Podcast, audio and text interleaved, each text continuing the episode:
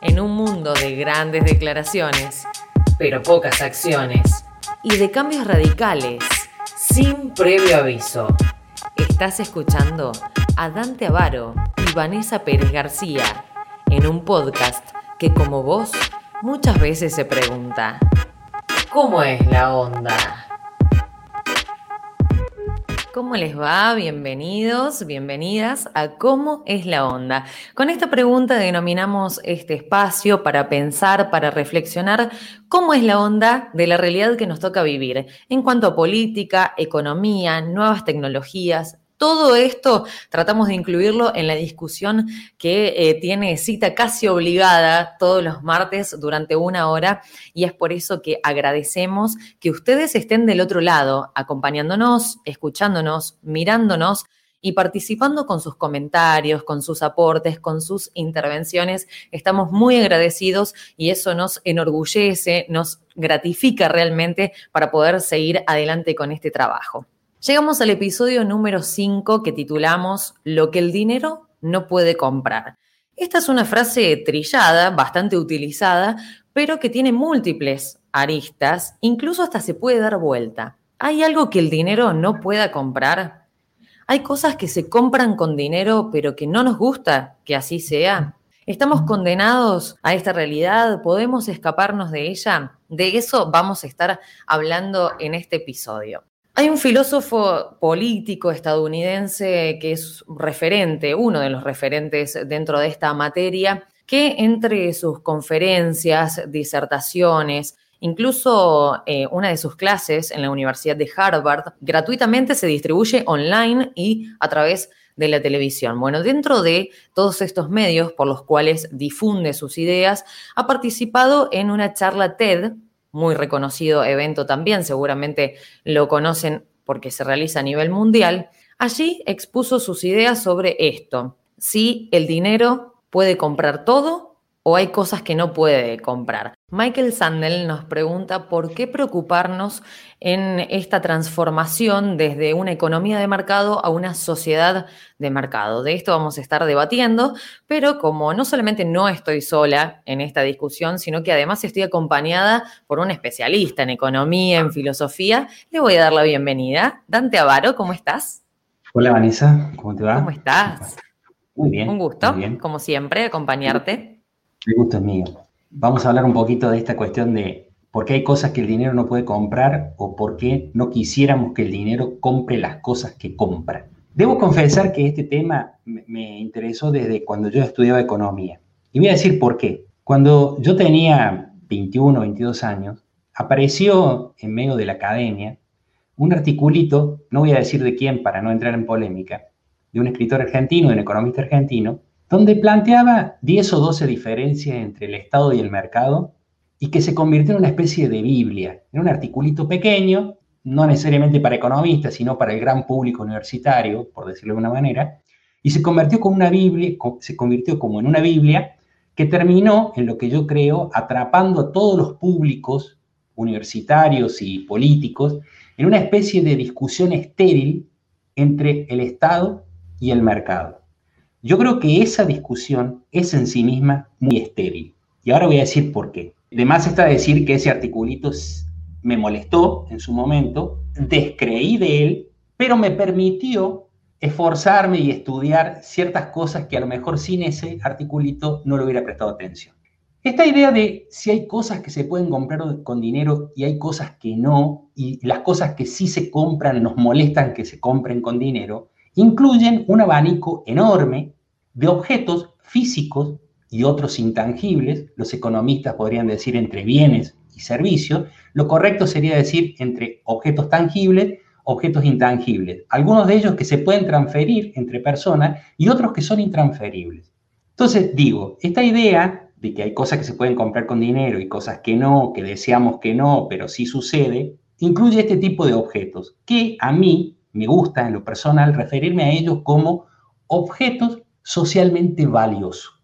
Esta idea de añadirle al objeto, tangible o intangible, el hecho de que sea socialmente valioso, le da un plus que enfatiza esta idea de que es valioso por algunas, algún conjunto de razones. Lo que los antropólogos, los filósofos y los economistas también han tratado de investigar es cuáles son ese tipo de razones a través del tiempo que los humanos que viven en una sociedad determinada le terminan imprimiendo a cierto tipo de objetos para que se puedan transar por dinero o que no se puedan transar por dinero. En esa conferencia que dio Sandel para, el, para TED, él coloca un conjunto de ejemplos que son ejemplos importantes pero triviales para la vida cotidiana porque son ubicuos, los podemos encontrar en cualquier lugar. Uno, uno de esos ejemplos es el siguiente. A nosotros, occidentales y de países democráticos, nos cae bastante mal que cuando estamos en la fila, en la cola de un banco, de un teatro, de una cancha de fútbol, lo que fuere, estamos haciendo esa fila para poder ingresar o hacer el trámite, venga alguien y le diga al que está delante nuestro, che, ¿me vendés tu lugar? Y nos caería mucho peor si la persona que está delante nuestro le dice, sí, dame quinientos pesos y el lugar es tuyo. De hecho, si has tenido la oportunidad de estar en algún momento en alguna fila, este es el país de las filas, así que doy por descontado que esto ha sucedido. Obviamente que sí. Habrás notado cómo el público se molesta cuando alguien se quiere colar en una fila. ¿Por qué? Porque ahí hay algo que no se puede comprar por dinero. Pero la pregunta es, ¿qué es lo que no se puede comprar con dinero ahí? Está claro que es algo intangible.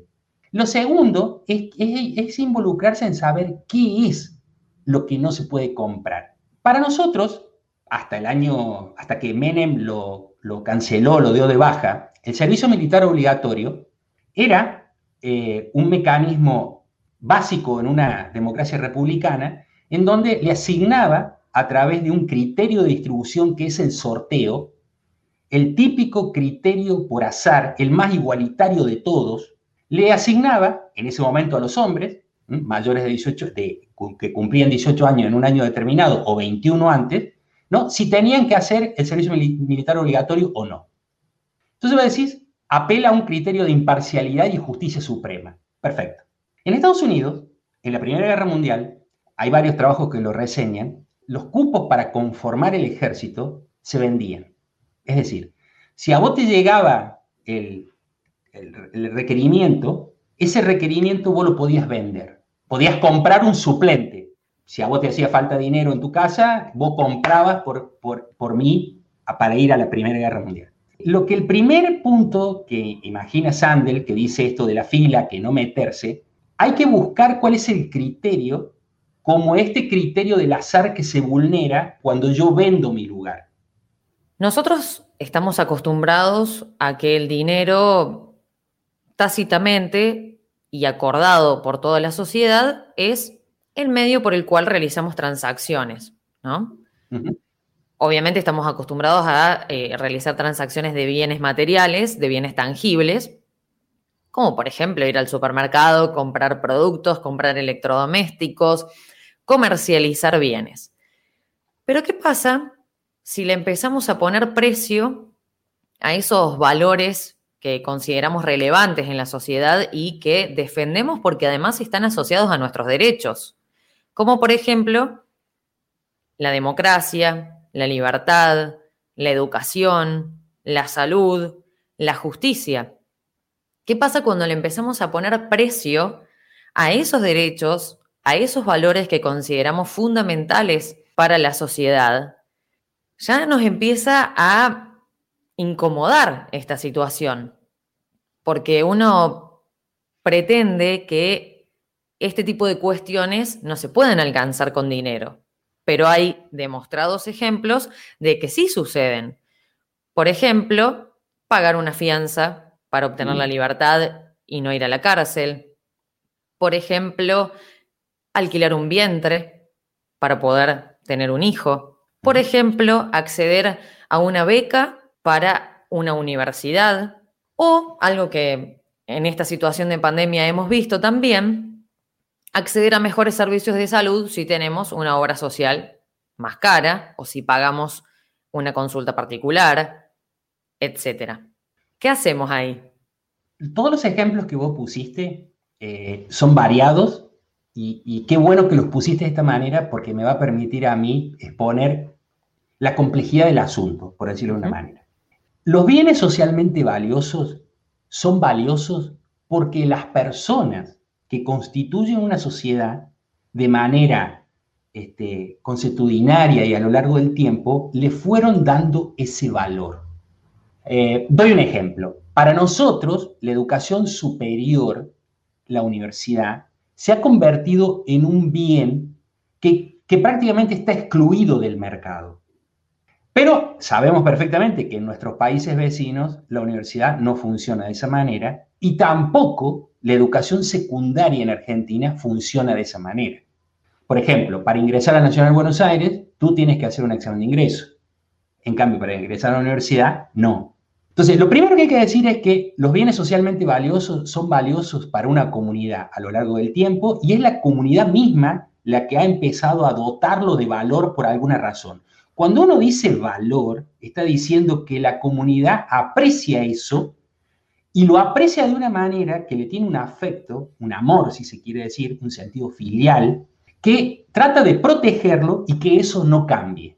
Cuando uno dice que los bienes socialmente valiosos deberían de estar por fuera del mercado, es porque hay un suficiente apego emocional de los miembros de esa comunidad que dicen, no, no, no, no, esto de ninguna manera podría ser transado con dinero o delimitado por mecanismos de mercado, como dice el filósofo Sandel.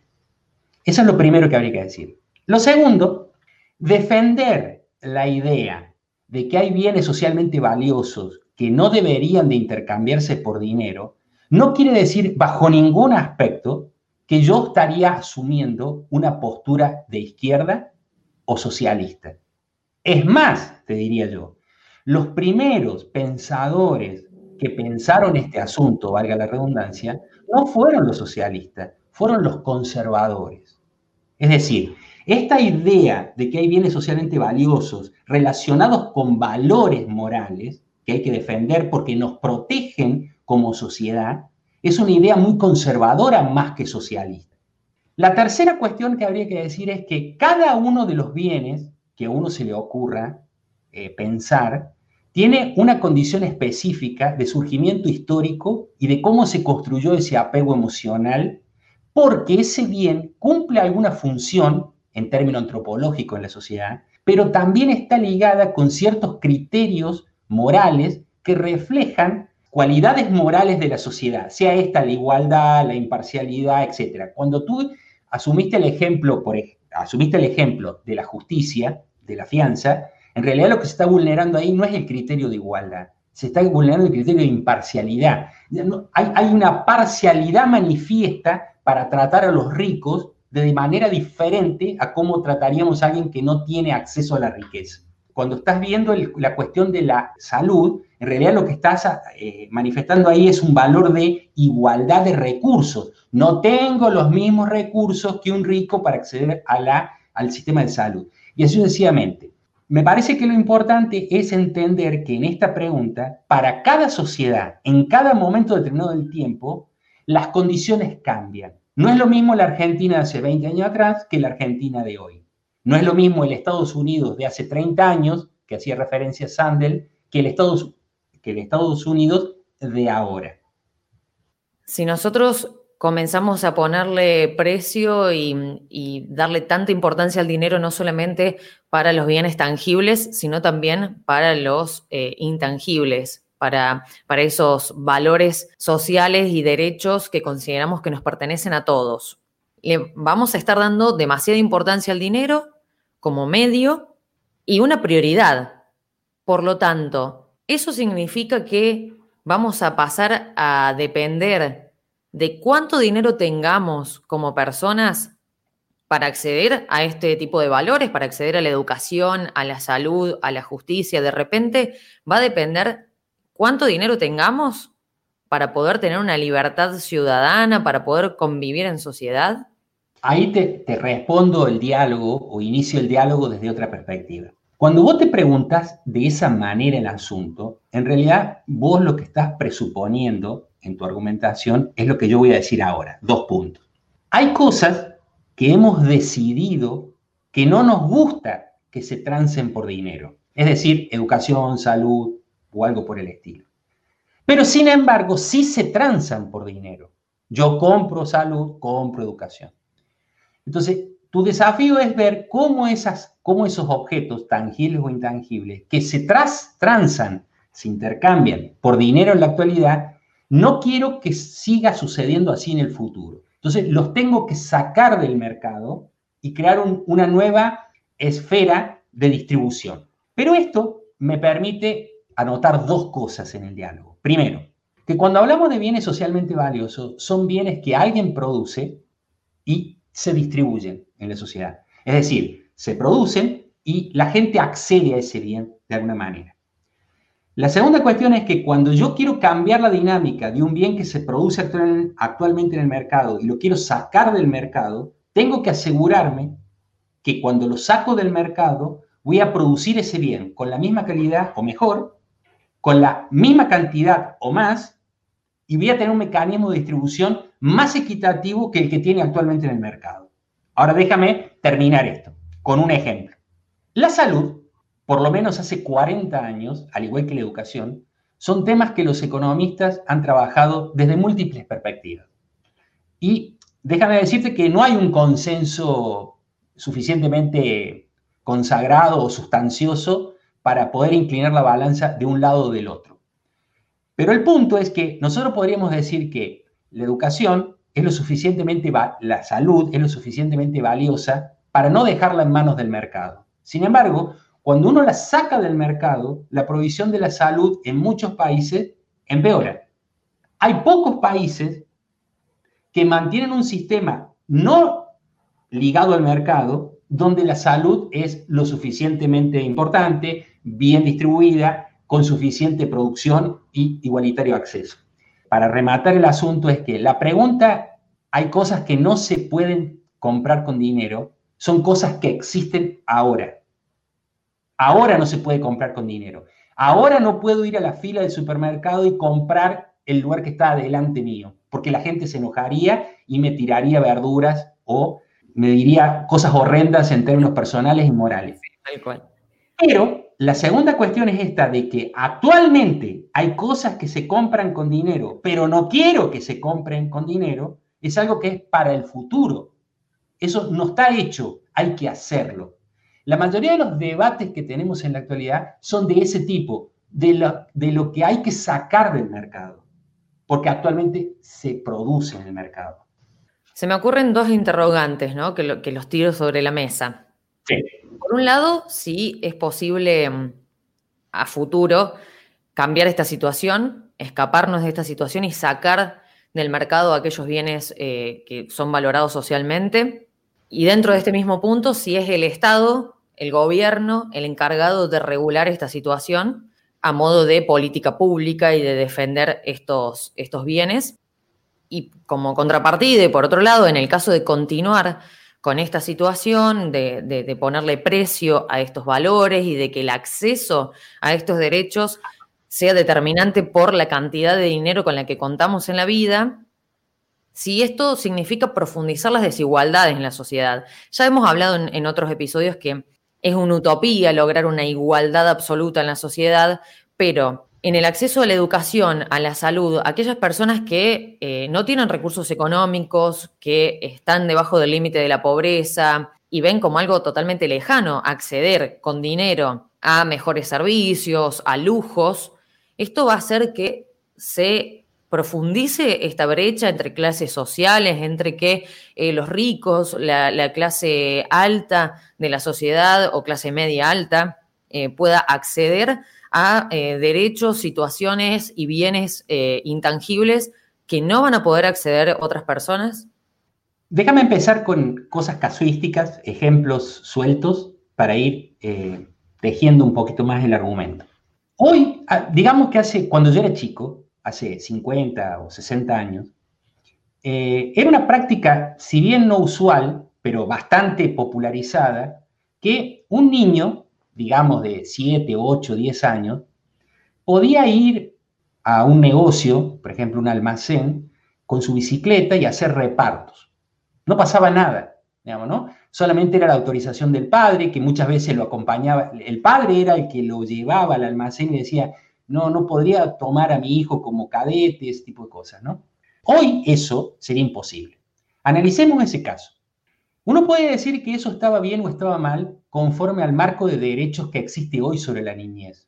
Pero lo que ese caso refleja son un conjunto de valores que la sociedad de los años cuarenta y cincuenta tenía en torno a el trabajo, el mérito y cómo se estructuraba la vida comunitaria. En realidad, el padre que llevaba al niño al almacén para que trabajara, le estaba inculcando responsabilidad, trabajo y esfuerzo, y el almacenero que le pagaba por ese servicio, en realidad, evidentemente tenía un beneficio, pero también estaba estrechando lazos de valor comunitario que hoy reciben la etiqueta de empresa socialmente responsable. Uno puede decir que ese marco violaba derechos de las infancias. Sin embargo, lo cierto es que reflejaba ese marco ciertos valores socialmente adaptados e importantes en la estructuración de la comunidad. En el mismo sentido, podría ser de que el vecino le, le pedía al otro vecino que le prestara a su hijo, prestara, digamos, en términos de tiempo, para que le cortara el pasto. Es el mismo tipo de intercambio. Hoy eso sería impensable por miles de razones.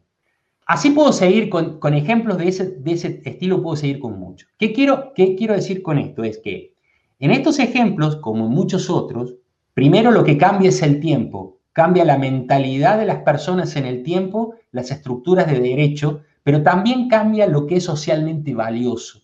Y cambiaron también aquellos elementos que consideramos estructurantes de la vida común, de la vida comunitaria. ¿Qué nos ata a los otros? ¿Qué es lo que anuda nuestra vida con otros?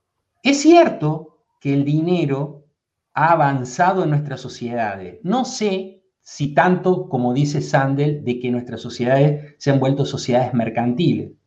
Quizás sí, quizás no. Ahí hay, ahí hay lo que Balser, otro filósofo muy importante, llama intercambios bloqueados. Ahí no puedo hacer ese intercambio.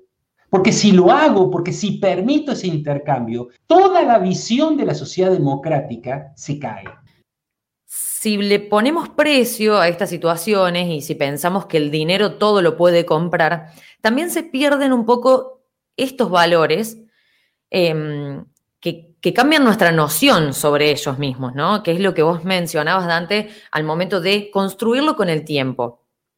Y que con el tiempo le vamos dando esos valores. El ejemplo más claro que se me ocurre y que todos hemos escuchado es la educación superior paga, las universidades privadas en Argentina, que siempre está esa creencia de decir uno compra el título, la formación es más accesible, es más fácil, es menos exigente porque uno está pagando, por lo tanto se transforma en un cliente, no en un estudiante.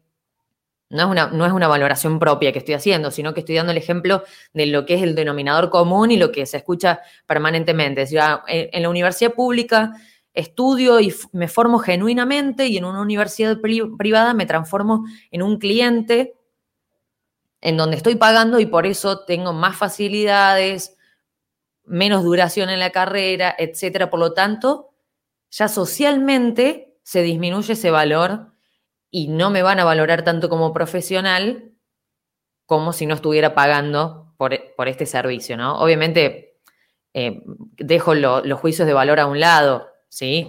No, no considero que sea así, pero es el claro ejemplo que se me ocurre para tratar este punto. Los bienes socialmente valiosos se conforman en el tiempo porque van teniendo lo que se llama valor intrínseco. Esta idea de que todos, un poquito a lo largo de las generaciones, están dándole un sentido intrínseco al asunto que no se puede reflejar del todo en el mercado, sino que es propio de esa actividad. En el video este de Balser, retoma un asunto que, que, que, como decía yo, que los economistas nos hemos preocupado de estos asuntos por largo tiempo. Él cita el caso de que en la ciudad de Dallas, Texas, existe un programa para el municipio de Dallas en donde eh, incentivan la lectura de los niños pagándole dos dólares por cada libro que lean. Él, de manera risueña, martilla el asunto para el espectador, diciendo que los niños leen más, pero leen libros más cortos, como devaluando el efecto de la, del incentivo monetario para la lectura. Ahora, déjame dar vuelta al argumento.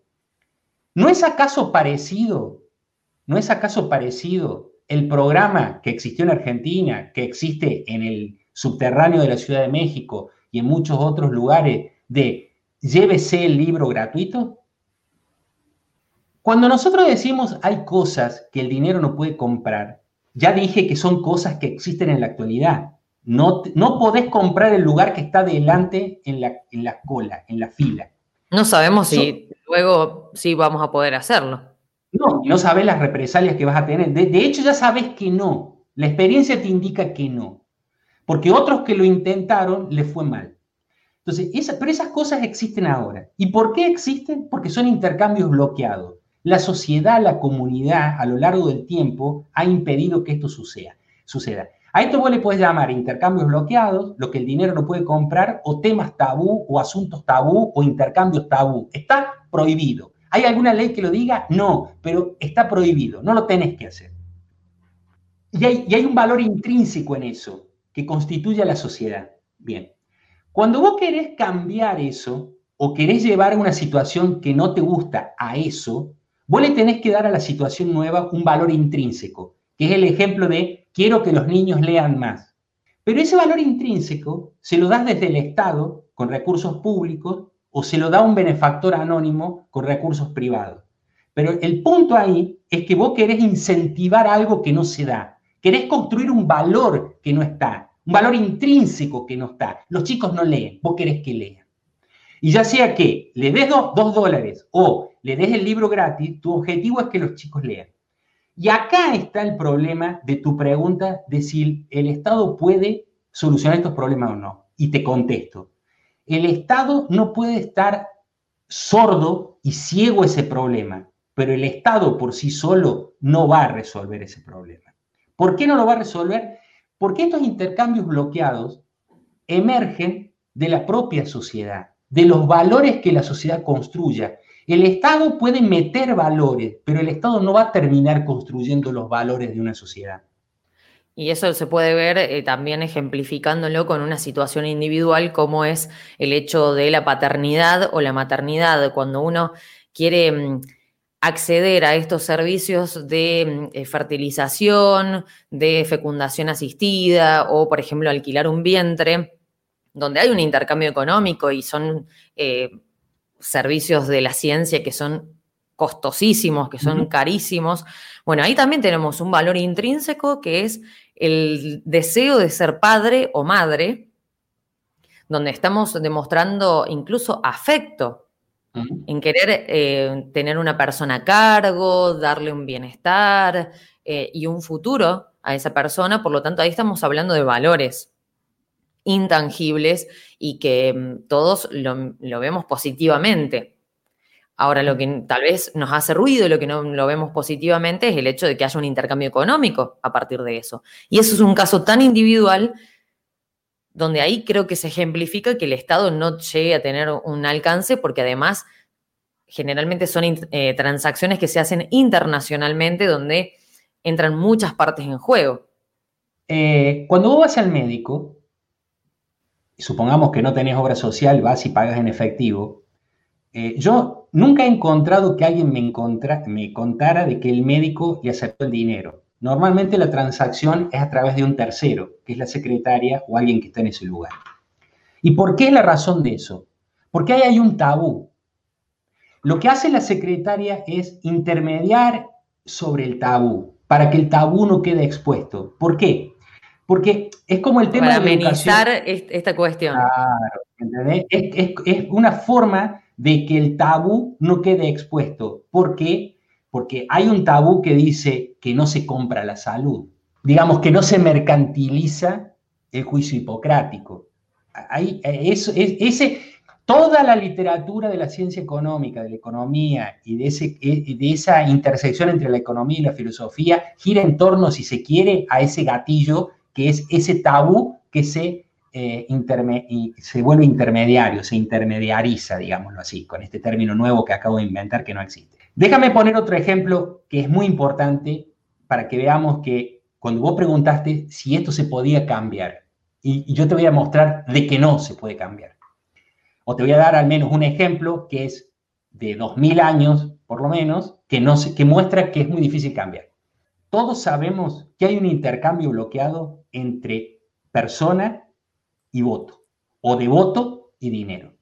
A ver, vos podrás hacer toda la publicidad que quieras, te podés presentar mil quinientas veces, ir a mi casa y abrazarme dos mil quinientas veces para pedirme el voto. Lo que está prohibido, aunque no está escrito, está prohibido, ¿no? En este caso está prohibido legalmente, pero además, antes de estar legalmente, está prohibido por estas cosas que no se pueden comprar por dinero. Sí, es lo que está prohibido entre la sociedad. Claro. ¿Qué es lo que está prohibido? Y intercambiar un voto por dinero. Te doy quinientos pesos para que me votes. ¿Sabemos qué pasa? Sí, claro, ¿qué pasa? ¿Verdad? Pasa acá y pasa en un montón de otras sociedades. En algunas pasa mucho, en otras pasa poquito. Y esto se refleja en un problema que tiene más de dos mil años, que es el tema de cómo el dinero sirve para ganar elecciones. Era un problema en los griegos, sigue siendo un problema hoy para nosotros después de dos mil cuatrocientos años. Es decir, el dinero, finalmente, puede meterse, colarse en esa, en esa instancia que tiene un tabú. No puedes comprar votos con dinero. Lo único que puede hacer el Estado, si es eficaz, es regular mejor el asunto, pero no lo va a terminar impidiendo. Claro está que, que si esperamos que el Estado sea quien regule o impida esta situación, bueno, hay que empezar por casa y no recurrir justamente al clientelismo político, a querer comprar votos u ofrecer determinados beneficios a cambio de un voto en las elecciones. Ahora hablando un poco de, de lo que sostiene la democracia, que es la libertad popular, eh, el hecho de poder elegir genuinamente a nuestros representantes a través de las elecciones, hablamos de la posibilidad de comprar votos por parte de los candidatos.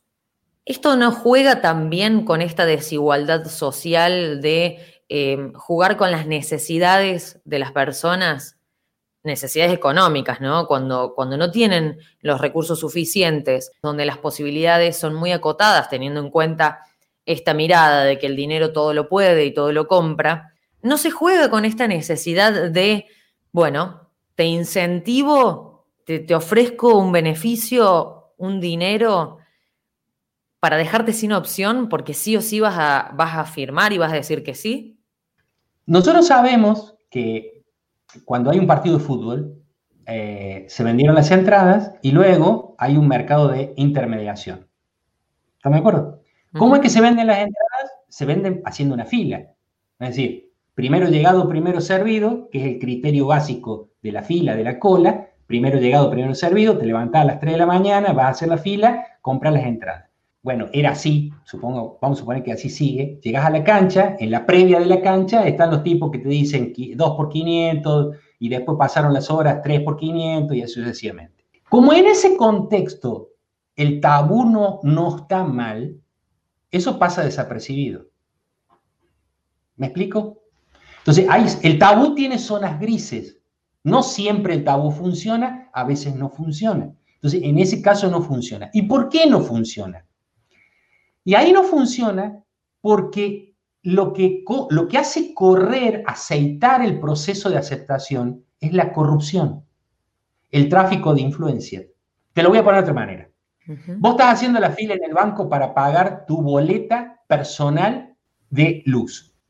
Y, y, y cada vez que, esto lo sabemos perfectamente bien, te fijás en el de adelante y en el de adelante hasta donde te da la vista para ver cuál de todos esos es el que hace trámites para otros, porque cuando te tocó claro. Alguien que hace trámites para otro, demora, ese tipo demora veinte, treinta minutos. Un comisionista, un cadete. No, pero vos te la tenés que comer, como se dice popularmente, te la aguantás y no haces berrinche, ¿por qué? Porque son las reglas del juego. ¿Pero qué hay ahí técnicamente? Tráfico de influencia. ¿Por qué? Porque la fila es personal, no para otros. Es tráfico de influencia. Lo mismo que cuando estás en el banco o, o en una dependencia pública y llegó el amigo de. Ahí no hay fila que valga. El tipo pasa. Tráfico de influencia. Entonces, esa, desde esa perspectiva, la corrupción y el tráfico de influencia se relacionan con la desigualdad porque la economía no genera puestos de trabajo de calidad. Porque si la economía generara puestos de trabajo de calidad, serían mejor pagos que hacer trámites para otro en el banco. Como la economía es tan desigual, los tabús se van rompiendo justamente por las necesidades que la desigualdad pone. Pero ahí volvemos al huevo y la gallina, que es lo primero. ¿Qué es lo que tengo que atacar? ¿El tabú que se rompe o generar empleos de calidad? Y yo te diría, antes de preocuparme cómo se rompe el tabú, mi preocupación sería, sería ¿cómo hago yo que el mercado funcione mejor donde tiene que funcionar? Comprendo. Y yo agregaría una cuestión más, a ver si, si la podemos resolver juntos. ¿Qué pasa si cambiamos la perspectiva? Uh-huh. Si, si damos vuelta a esta, esta idea. Claramente está que no nos gusta esto de, de estar comprando con dinero aquellas cosas que consideramos que pierden su valor o que dejan de ser lo que nosotros queremos que sean a partir de eh, esta libertad y, y esta eh, independencia con respecto a la economía, ¿no? Eh, no hablar de esta sociedad de mercado. ¿Qué pasa si damos vuelta al asunto? Si, si pensamos, bueno, esto va avanzando eh, mientras se desarrolla la sociedad, se va implementando cada vez más. ¿Por qué no pensar de decir, bueno, acepto esta situación con la condición de que si hay dinero de por medio, se mejoren estos servicios? Eh, si yo pago más, si hay eh, más dinero de por medio, significa que tengo más interés o que voy a tener una mejor formación o un mejor servicio en la sociedad.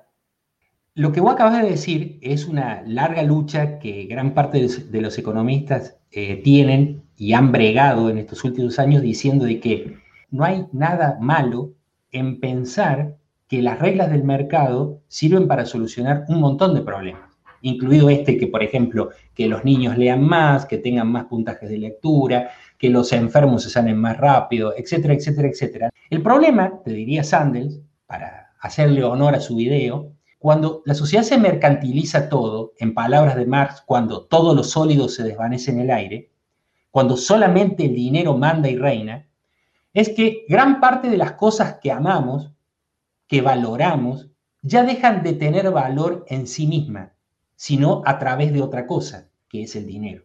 Es decir, si compramos la amistad, si compramos sexo, si compramos amor, etcétera, si todo estuviera a la venta, si compramos el título, si compramos todo, hay un montón de cosas que amamos por su valor intrínseco, por lo que significan en sí mismas, que dejarían de tener valor para nosotros. De hecho, hay un montón de cosas que dejaron de, de tener valor intrínseco porque se pueden comprar con dinero. Lo que quiero redondearte acá el punto es, si, digamos, si me sale ahora, es que los economistas pueden tener razón. Sin embargo, los comunitaristas, que son estos, los defensores de estos valores, tienen su cuota de razón, pero hay algo más que la cuota de razón. El comunitarista apunta a algo que es muy importante y que yo creo que es muy importante, que es, hay cosas que amamos, que existen, que las amamos y que queremos que queden para nuestros hijos y para los hijos de nuestros hijos. Entonces, por eso merecen ser cuidadas, más allá del costo monetario que implique ese cuidado. Vamos a suponer que el día de mañana hay una tecnología que nos permite poner árboles artificiales en las calles que absorban diez veces más monóxido de carbono que árboles naturales. Si esa tecnología existiera, estaríamos a punto de resolver un montón de problemas. Pero si esa tecnología se volviera ubicua, popular, como la luz eléctrica, se expandiera por todo el planeta, implicaría que los árboles dejarían de tener cierta función económica en la sociedad, porque habrían sido reemplazados por esto. Y ahí, quizás, el árbol como tal, el árbol que conocemos hoy, al que le prestamos atención, en el que nos dimos el primer beso por primera vez, en el que escribimos te amo y después te arrepentiste porque le hiciste daño al árbol, pero volviste a los veinte años y sigue escrito S y D o E y F, lo que fuere, tiene un valor intrínseco para la, para la cultura, para cada uno de nosotros, para las generaciones, etcétera. Es el árbol donde yace mi abuelo, el tatarabuelo de mi abuelo, etcétera. Hay cosas que tenemos que saber, que las valoramos no por lo que valen económicamente, sino que valen porque tienen un valor intrínseco y es propio de la cohesión de los grupos sociales. Pero más allá de, de que el valor al, a estas cosas intangibles se las vamos dando cada uno de nosotros mientras avanza nuestra historia, ¿también le podemos estar dando el mismo valor al dinero? ¿También podemos ser nosotros los culpables, entre comillas, de que el dinero cada vez más se meta en todas estas transacciones y relaciones? Tu pregunta es muy buena y te la voy a responder con otra pregunta. Un autor muy importante, que seguramente gran parte de los que nos están viendo lo han, no, lo han escuchado, se, llama, se llamaba Bauman. No entiendo, dice Bauman, cómo es que la gente pulveriza su intimidad, pulveriza en el sentido de la, la hace añicos, la, la destroza, reduce, cuando hemos tenido siglos y siglos de lucha por resguardar nuestra intimidad. Y estos son los misterios de los cambios de época. Hoy la intimidad no vale nada porque hemos decidido, conforme a las dinámicas que se han presentado, que la intimidad no vale nada. Entonces, cuando vos me decís, ¿somos los culpables de mercantilizar todo? Sí, somos, so, no sé si somos los culpables, somos los responsables, en cada una de nuestras esferas, de llevar la mercantilización a ciertos extremos. Y eso, tiene, eso, es, eso es una cosa trillada y muy estudiada en términos de la lógica del capital, la lógica de la ganancia y los dilemas del prisionero y todo ese asunto que no vale la pena entrar. Pero sí el punto es que quizás no nos damos cuenta de que estamos tensionando cada vez más el elástico, llevándolo a esa lógica cada vez más eh, penetrante del dinero.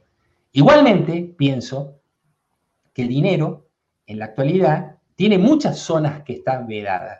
Muchos movimientos contemporáneos, como diferentes movimientos ecologistas, este, movimientos feministas, etcétera, hay, son como parates, detentes, empalizadas a esta lógica del dinero.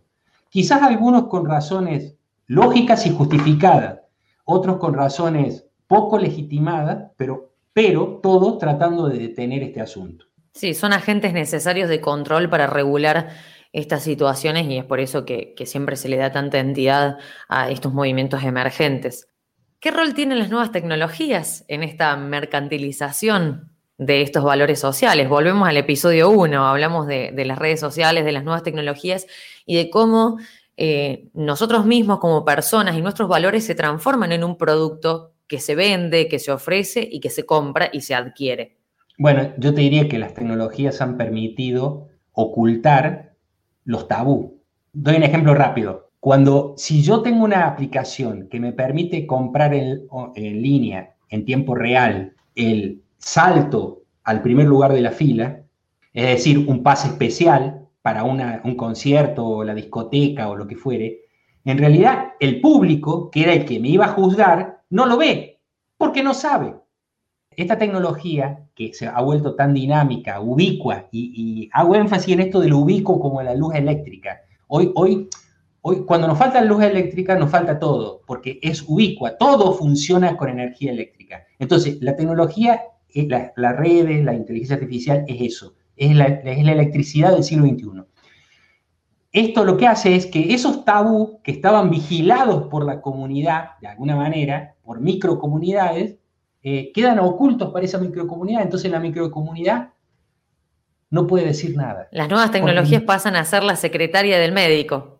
Claro, pasan a ser la secretaria del médico, el famoso conciliador que le abre la puerta, como el taburete ese que se levantaba de la oficina del PAMI, del ANSES, de cualquier dependencia gubernamental, para que pasara el amigo o la amiga de, ¿no? Él hace la, la función del policía bueno y el policía malo, en fin, vuelve invisible aquello que la comunidad podía ver. Como ya la comunidad no lo puede ver, es más, te remato con esto. Hay una literatura que hace énfasis en que esta, las tecnologías, las nuevas tecnologías, han transformado nuestra vida en una especie de eh, paraíso de las éticas alternativas. Yo puedo ser deshonesto, puedo fingir, puedo falsificar, sin que nadie se dé cuenta y al mismo tiempo sin yo tener que asumir que lo hago. Bueno, la verdad que me ha resultado súper interesante esta conversación y esta temática, la verdad que... Que, que es muy dinámico y, y, y da para hablar muchísimo. No le tenías no tenía mucho, mucho... ¿Te acordás que me, no, hablando eh, en, la, en la preproducción del programa, porque como somos arquero, mediocampista y defensor y todo, todo al mismo tiempo, en la preproducción... Todo el equipo completo. Claro, me has dicho, no le tengo mucha fe al tema. Y yo te dije, el tema es muy, es muy interesante. Y viste Más que no que le tenía fe es... al tema, no me tenía fe a mí en el tema. No me tenía fe a mí misma, porque bueno... No soy voz autorizada dentro de la economía para hablar de estas cosas, pero sí en, en la vida cotidiana, en, el, en dar ejemplos que los vemos todo el tiempo, pasan delante nuestro. En eso creo que, que todos somos voz autorizada. Y de eso se trata, de, de hablar justamente y de tocar estas temáticas que nos tocan a todos y que vemos en la fila del banco, cuando vamos a estudiar una univers- a una universidad que elegimos una carrera, cuando queremos ir a hacer una visita con un médico de confianza. Estas situaciones las vemos permanentemente. La cuestión es detenernos un segundo y pensar y reflexionar si esto es natural, si fluye y es correctamente, si es políticamente correcto eh, que así sea, o lo podemos modificar, lo podemos cuestionar o lo podemos cambiar. Un gusto siempre hablar contigo.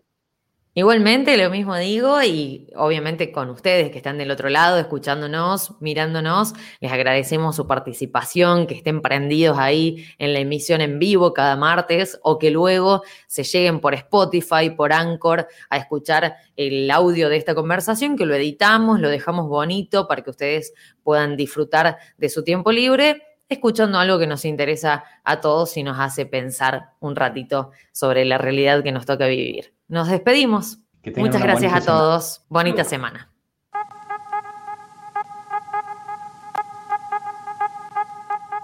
¿Cómo es la onda? Episodio número seis. Vacaciones en pandemia. ¿Este verano nos vacuna? Martes diecisiete de noviembre, veintidós horas Argentina, diecinueve horas México. En vivo por YouTube y Facebook Live. ¿Te sumás?